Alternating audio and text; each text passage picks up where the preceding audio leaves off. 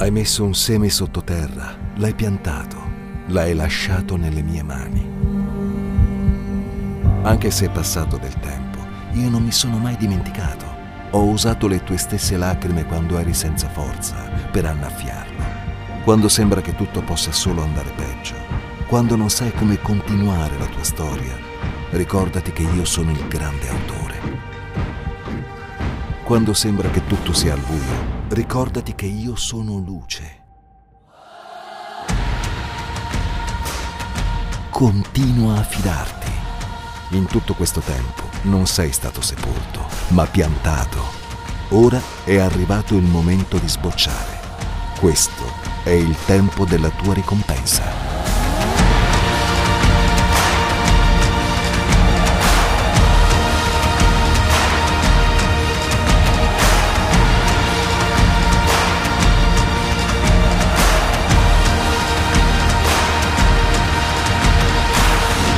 Harvest 2023, quando Dio usa le tue lacrime per far fiorire il deserto. Entriamo eh, dritti eh, sul tema e parleremo della presenza di Dio, dell'importanza della presenza di Dio. Noi sappiamo quant'è importante la presenza di Dio, ma parliamo anche ma parleremo soprattutto della fame della presenza di Dio. Perché noi sappiamo che è importante stare alla presenza di Dio, è vitale stare alla presenza di Dio. Però molto spesso noi veniamo ai nostri gospel, ai nostri appuntamenti, riceviamo, siamo alla presenza di Dio, veniamo grandemente benedetti e poi lasciamo che questa presenza piano piano svanisca durante la settimana non siamo affamati della presenza di Dio. La fame piano piano va a diminuire, diminuire, diminuire fino a scomparire. E mi è successo recentemente, ultimamente, c'è stato un periodo eh, neanche tanto lontano eh, di, di, questi tempi, in cui, eh, ad esempio, eh, mi, era, mi era passata la voglia di stare del tempo a leggere la Bibbia. Mi sembrava di mettermi a leggere eh, la mia Bibbia eh, nel, mio, nel, mio, tempo personale e mi sembrava di averla già letta e mi sembrava di, eh, di, di, di, leggere sempre le stesse cose. Il mio atteggiamento era un atteggiamento da non affamato, era un atteggiamento da, da, da persona piena, satura, persona completamente, completamente piena, avete presente un bicchiere d'acqua, eh, se, se adesso è vuoto, se io lo vado a riempire fino all'orlo, non potrò mettere nient'altro qua dentro. Non potrò mettere nient'altro qua dentro perché è troppo pieno. Ecco, io eh, mi ero ridotto nella condizione di questo bicchiere d'acqua. Non, non, si mettere, non, si poteva mettere, più niente qua dentro. Non entrava più niente. Eh, eh, anche eh, mi approcciavo a questa lettura e lo facevo più per dovere, più per eh, disciplina personale che per eh, una reale fame, una reale passione della presenza di Dio. E sentivo comunque Dio che mi, che mi spingeva ad avere un atteggiamento diverso, perché grazie a Dio eh, riesco ad essere ancora abbastanza sensibile alla presenza dello Spirito Santo. Sentivo Dio che mi diceva di cambiare atteggiamento, di cercare di svuotarmi. E, e il problema è che fino a quando non ho scelto io di svuotarmi, eliminando alcune cose che erano di troppo nella mia vita, eh, la situazione è rimasta quella. Dio non può intervenire a eh, determinare delle situazioni che ha demandato, che ha lasciato a noi. Dio non interviene a svuotarci se non decidiamo noi di fare dei gesti concreti per svuotarci. Dio non, non, non, non, si intrometterà mai nelle nostre decisioni. Dio ci dice, ci guida eh, in quello che è giusto e quello che non è giusto fare, ma poi lascia a noi lascia a noi la responsabilità di prendere, di assumere certe scelte, scelte eh, certe, certe decisioni. Io voglio leggere con voi alcune righe, alcuni versetti con cui lo Spirito Santo mi ha molto molto parlato in questi giorni. Un, il primo si trova in Esodo al capitolo 33, il versetto è l'11. Ora il Signore parlava con Mosè faccia a faccia, come un uomo parla col proprio amico. Poi Mosè tornava all'accantamento, ma Giosuè, figlio di Nun, non, suo aiutante giovane, non si aiutava dalla tenda.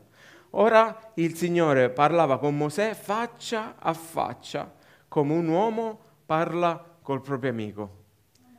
Allora, a me questa cosa mi sono, mi sono fermato un attimino a, a meditare sul fatto che parlassero faccia a faccia. E mi sono voluto immedesimare, eh, immedesimare in, in Mosè. E, e, mi sono fatto questa domanda, Signore, ma se io parlo con te faccia a, fa- faccia a faccia, se io parlassi con te faccia a faccia, io sarei straordinariamente contento e appagato nella mia vita. Io non, non desidererei nient'altro. Se avessi la possibilità di parlare con te ogni giorno faccia a faccia, penso che non, non avrei bisogno di nient'altro. Eppure, pochi versi più avanti leggiamo, capi- eh, sempre eh, Esodo 33, i versetti sono dal 18 al 20. Mosè disse, ti prego, fammi vedere la tua gloria.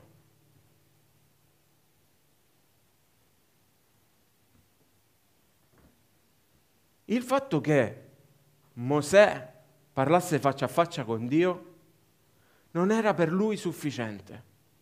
Il fatto che Mosè parlasse faccia a faccia con Dio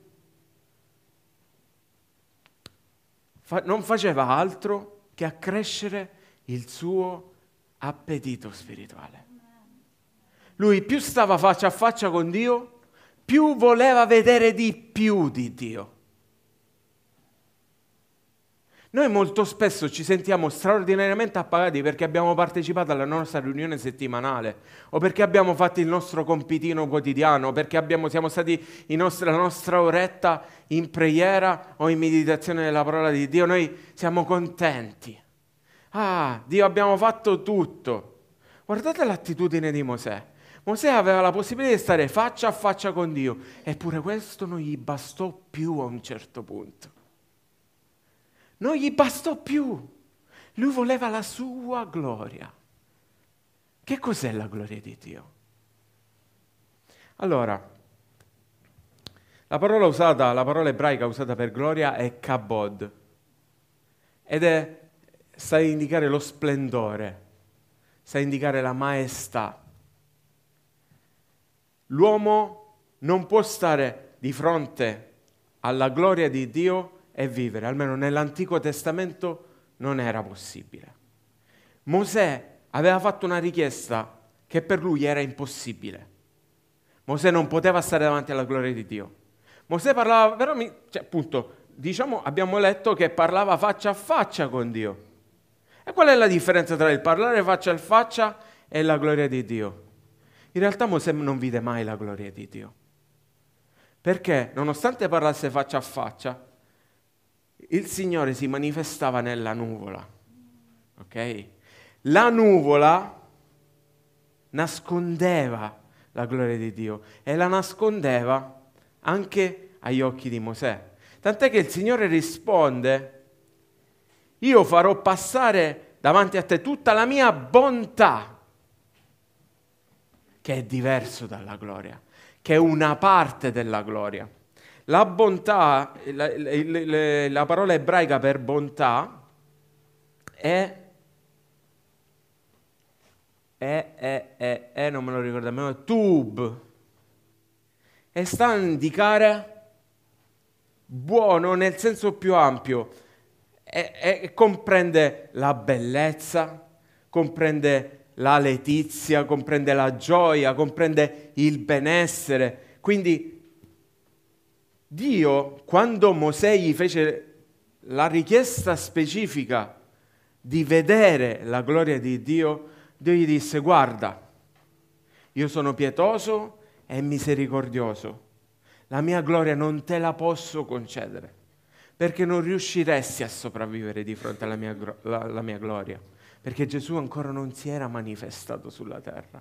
Gesù non era ancora venuto tra di noi per distruggere il peccato, per eh, eh, appunto distruggere il peccato e, e, e, rompere quella cortina di separazione che ci, ci, ci divideva rispetto alla gloria di Dio. Okay? Quindi, eh, non essendosi manifestato Gesù, Dio non poteva mostrarsi in gloria di fronte a Mosè. Però e ha promesso una cosa. Tu continua a stare con me.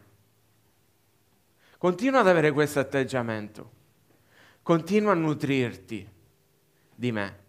E io comunque ti manderò e ti darò tutto quello di cui hai bisogno. Il tube, la bontà di Dio. Se non possiamo avere la gloria, è tutto quello di cui abbiamo bisogno. È tutto quello che ci necessita.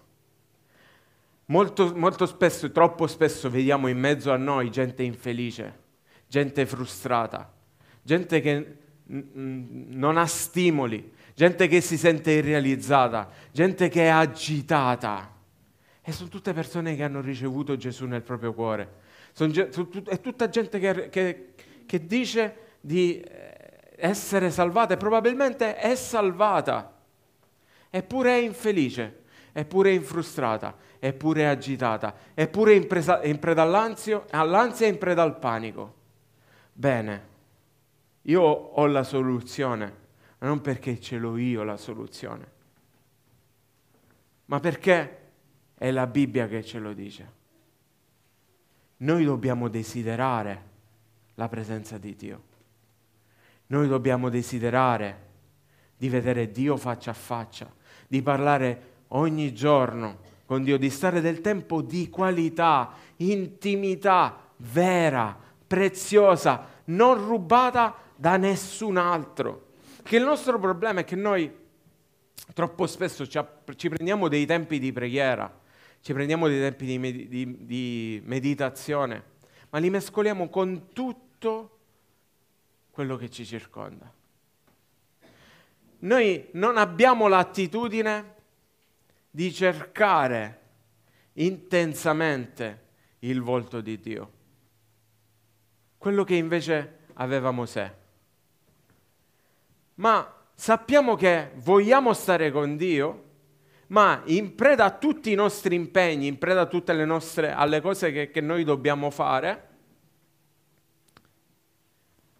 praticamente lo, lo mescoliamo facciamo un minestrone.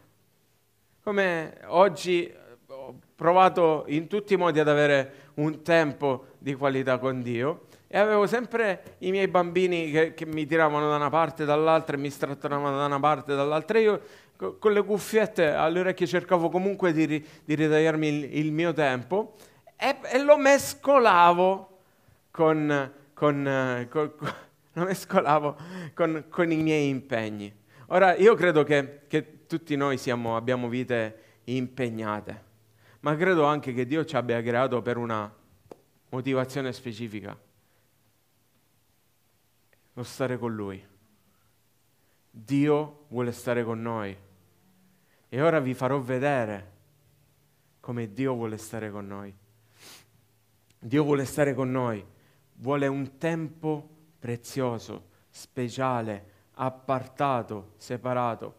E Dio me l'ha detto personalmente, perché quando mi sono reso conto che mi ero saturato di tutto il resto e non riuscivo più ad aggiungere niente a tutto quello di cui ero saturo, quando mi sono reso conto di questo, Dio mi ha detto, se tu ti vuoi svuotare, devi stare con me devi staccarti dal resto e stare con me.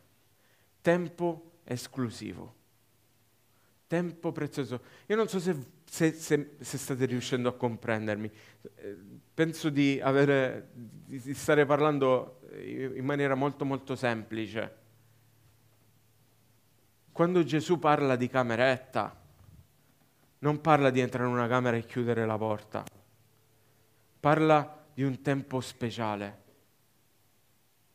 Dio vuole un tempo speciale con noi, un tempo speciale che serve a, a riempirci di Lui e a svuotarci di tutto quello che ci circonda. Perché siamo talmente pieni del mondo, tra virgolette, passatemi il termine, siamo talmente pieni di stress, siamo talmente pieni di impegni, siamo talmente pieni di, di qualsiasi cosa facciamo che ci dimentichiamo di prenderci un tempo speciale, appartato e lo sottovalutiamo. Troppo spesso laviamo le nostre coscienze quando inseriamo la, il nostro tempo di preghiera in mezzo a tutto il resto. Senza giudicare e condannare nessuno perché io sono il primo dei peccatori, ok? Però è Dio che me l'ha detto. Dio mi ha detto io voglio un tempo speciale. Io voglio un tempo speciale separato, unico. Se noi vogliamo davvero entrare a contatto, non so se con la gloria, perché non so se riusciremo a vedere Dio in gloria in questo corpo. Non lo so se questo succederà. Ma se almeno vogliamo entrare in contatto col tube che è quella bontà, che è quel benessere, che è quella pace, che è quella gioia che tanti di noi non riescono a manifestare nella propria vita, l'unica soluzione è ritagliarsi quel tempo. Dio dice, io non posso farti vedere la mia gloria, ti farò vedere parte della mia gloria. Ti farò vedere quello che io posso farti vedere, che già è meraviglioso. Il tube, il tube di Dio è tutto quello che ci serve per vivere in maniera fantastica questa vita. La gloria è un livello ancora successivo. Ci sono pochissimi casi nella Bibbia in cui Dio si è manifestato in gloria proprio perché la gloria di Dio è una, è una condizione esclusiva, è una condizione che, ripeto, non, non credo che molti di noi riusciranno a vedere Dio manifestato in gloria in questo corpo, ok? In questo corpo peccato. I Romani dice, Romani dice, tutti sono, tutti sono privi della gloria di Dio a causa del peccato, ok? Quindi Romani, Nuovo Testamento, lo dice. Seconda Corinzi, dall'altro lato, dice, se ti specchi davanti alla gloria di Dio, lì crescendo, riflettendoti davanti, specchiandoti davanti alla gloria di Dio, li cambi, ti trasformi. Quindi comunque c'è possibilità in un certo senso di ricevere una trasformazione specchiandosi nella gloria di Dio. La parola usata sia in Romani che in, che, che in, che in Corinzi per gloria è doxa, è una parola greca. È la stessa parola fondamentalmente eh, di kabod, più o meno, anche se è più riferita all'intenzione di Dio. È più riferita a, a un, eh, ciò che Dio desidera. Quindi fondamentalmente seconda Corinzi è come se volesse dire quando tu vai a specchiarti davanti alla parola, lì magari ricevi in cambio trasformazione, ma lì è sempre un percorso di passare tanto tempo in meditazione, tanto tempo stando del tempo di qualità alla presenza di Dio. Amen? Amen. Nel Nuovo Testamento ci sono poche circostanze in cui Dio si è manifestato in gloria. Chi, le, chi se le ricorda?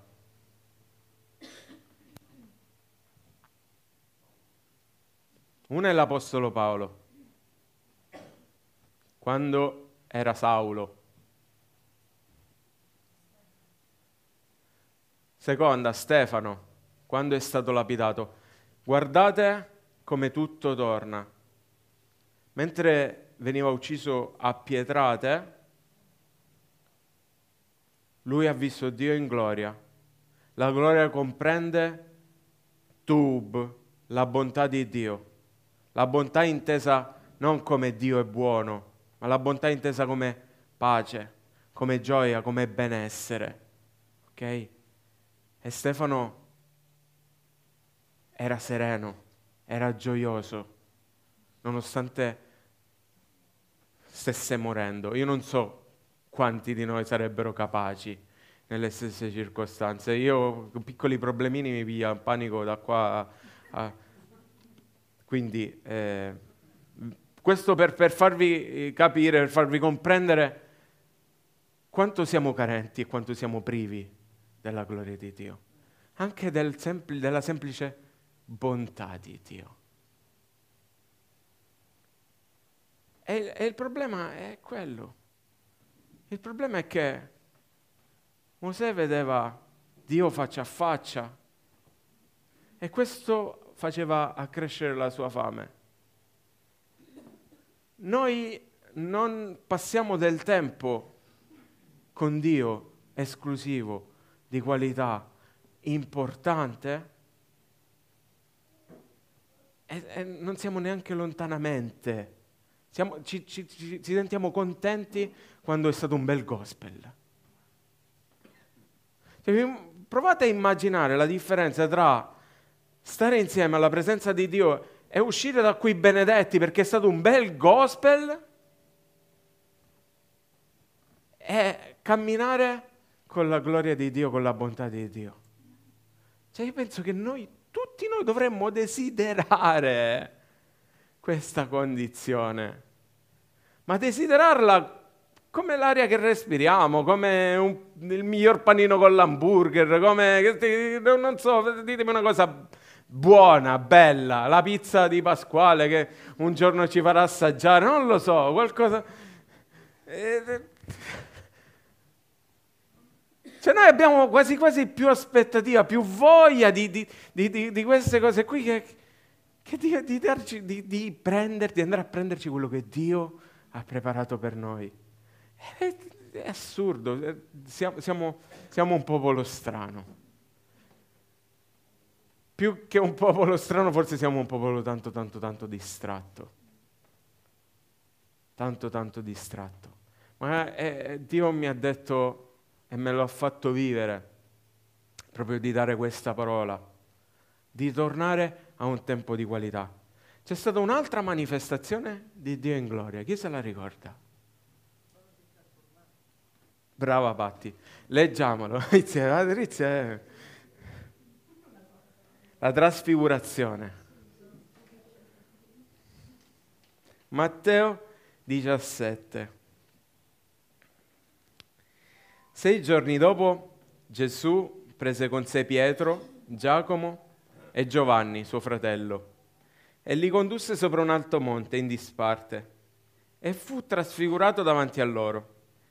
La sua faccia risplendé come il sole e i suoi vestiti divennero, divennero candidi come la luce. È una manifestazione in gloria.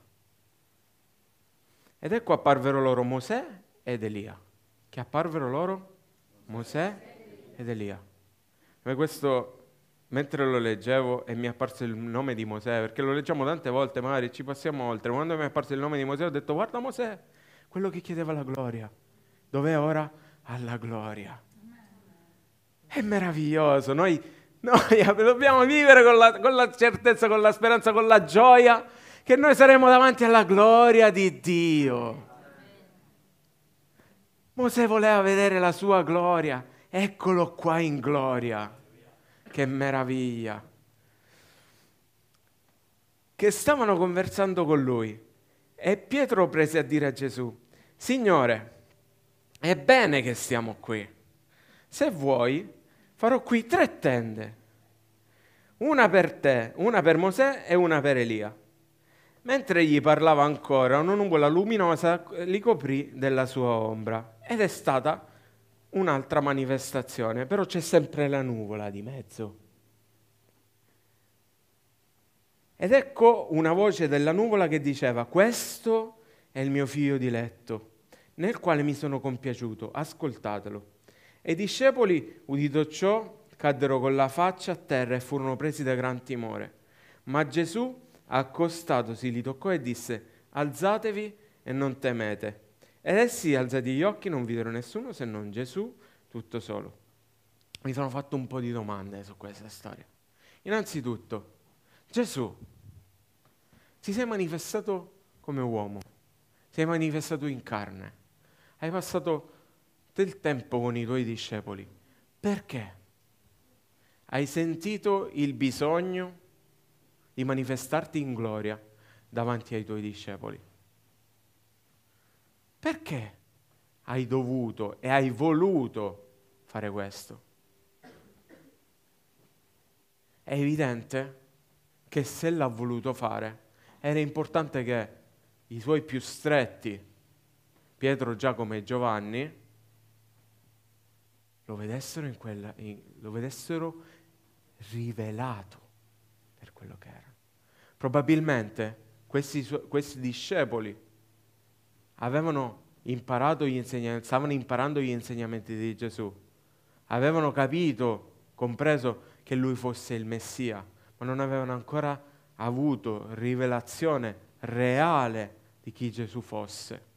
Nonostante Pietro, leggiamo qualche capitolo prima, che dicesse tu sei l'unto, tu sei il Cristo, il figlio del Dio vivente, glielo dice Pietro e subito dopo gli dice eh, questo non... Eh, okay. Esatto. Però, nonostante questo, Gesù sente l'esigenza, la necessità di rivelarsi in gloria eh, davanti a loro. E questo mi fa riflettere su quanto sia importante e su quanto Gesù desideri che noi abbiamo rivelazione di Lui. Rivelazione di chi è colui con il quale abbiamo a che fare. Perché è molto facile razionalmente affermare che Gesù è il figlio di Dio, è molto facile affermare razionalmente che Gesù è Dio, che Dio è Dio, lo leggiamo, ce l'abbiamo bello scritto, l'abbiamo letto uh, tantissime volte. Il problema è poi manifestare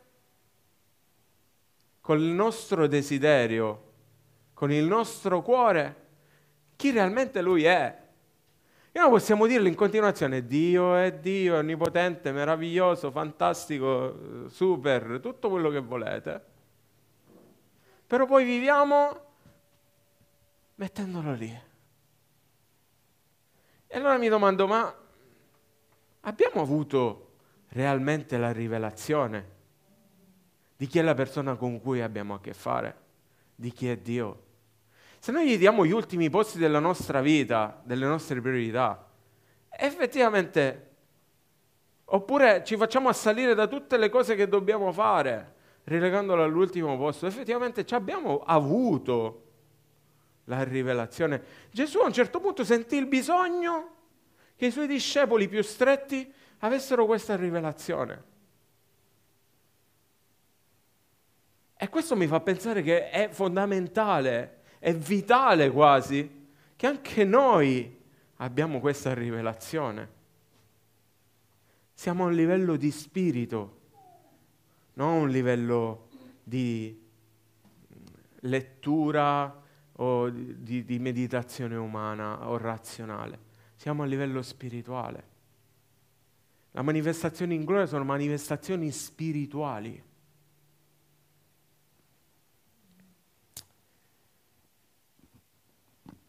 E questa, questi versi mi fanno pensare a cinque cose. La prima, Gesù prende con sé coloro che erano i più stretti. Pietro, Giacomo e Giovanni. E li porta dove? In disparte. Per avere la rivelazione noi non possiamo fare minestroni. Noi non possiamo mescolare il sacro e il profano. Noi non avremo mai la rivelazione. Nonostante Dio vo- vuole rivelarsi a noi e alle nostre vite. E noi dovremmo desiderare questa rivelazione. Dio non può manifestarsi se il nostro cuore, la nostra mente, il nostro fisico è altrove. Gesù li ha presi da un posto e se li ha portati in disparte. Questo è un segreto. Dio vuole stare in disparte con noi. Dio vuole rivelarsi e manifestarsi nel segreto e in disparte. E affinché questo possa succedere c'è bisogno di passare del tempo speciale. Perché Dio lo desidera. Ci ha fatti così, ci ha creati così, ci vuole così. Vuole che noi viviamo una vita così. Dio, non io, eh? Seconda cosa, nel momento in cui si manifesta in gloria, insieme a lui appaiono anche Mosè ed Elia.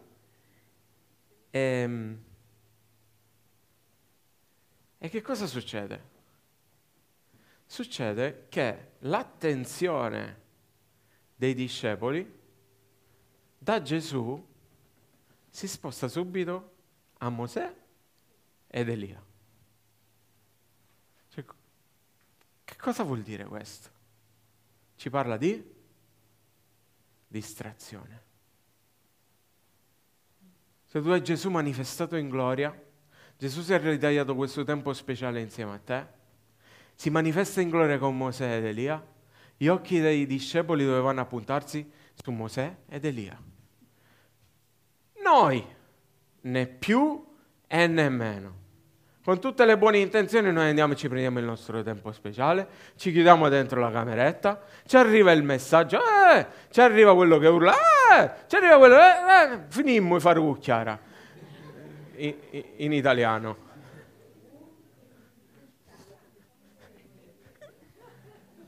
È così, è così.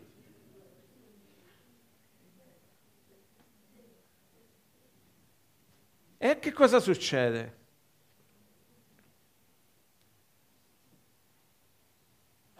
Che a un certo punto, mentre questo... Perché è successo questo? Terzo punto. Succede perché un altro motivo per cui succede, oltre la distrazione, è perché i discepoli si erano ormai abituati alla presenza di Gesù. Gesù non era più la novità. Gesù era il loro maestro. Ma di fronte alla manifestazione in gloria di Gesù e di Mosè ed Elia, loro danno più importanza, più priorità alla manifestazione in gloria di Mosè ed Elia che a quella di Gesù. Questo è un altro grosso problema del cristianesimo, la familiarità. Noi siamo talmente abituati a considerare Dio buono, Dio misericordioso, Dio che perdona i nostri peccati. E Dio perdonami, oggi non ti ho dato confidenza, non fa niente, dai, lo so che tu sei bravo, bello, lo carezziamo.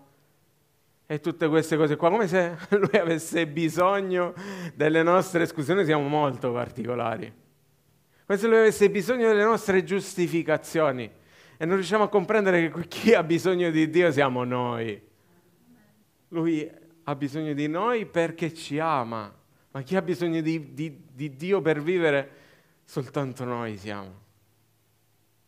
Eppure la familiarità, il venire qui tutte le domeniche, l'aprire la Bibbia ogni giorno e leggerla così, ci fa perdere un pochettino la dimensione di Dio. Ci fa scendere Dio ai nostri livelli. Lo consideriamo così, un momento, un momento da passare, una chiacchiera da dare, perdiamo il timore che gli è dovuto.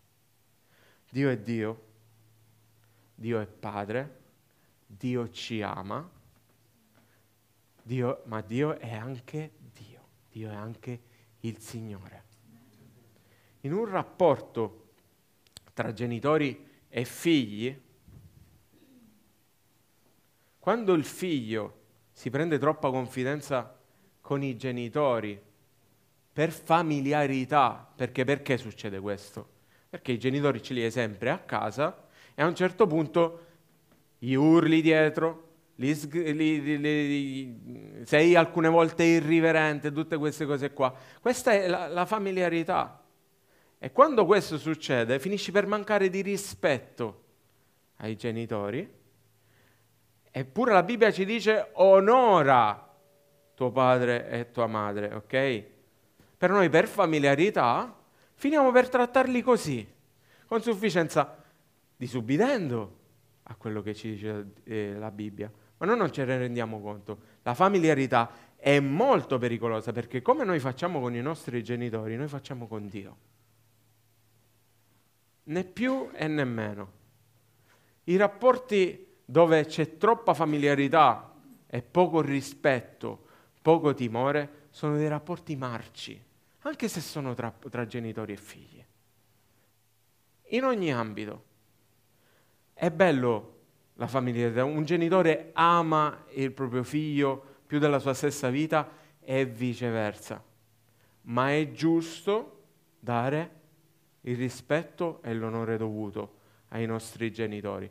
E se noi lo dobbiamo ai nostri genitori, molto di più lo dovremmo a Dio questo rispetto e questo timore.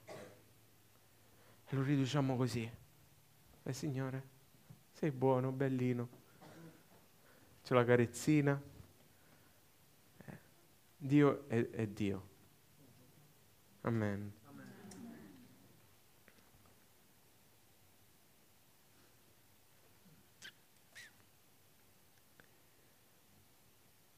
Beh, Gesù aveva scelto un momento speciale con i suoi, ma gli occhi dei suoi si erano staccati da lui e si erano puntati su altro.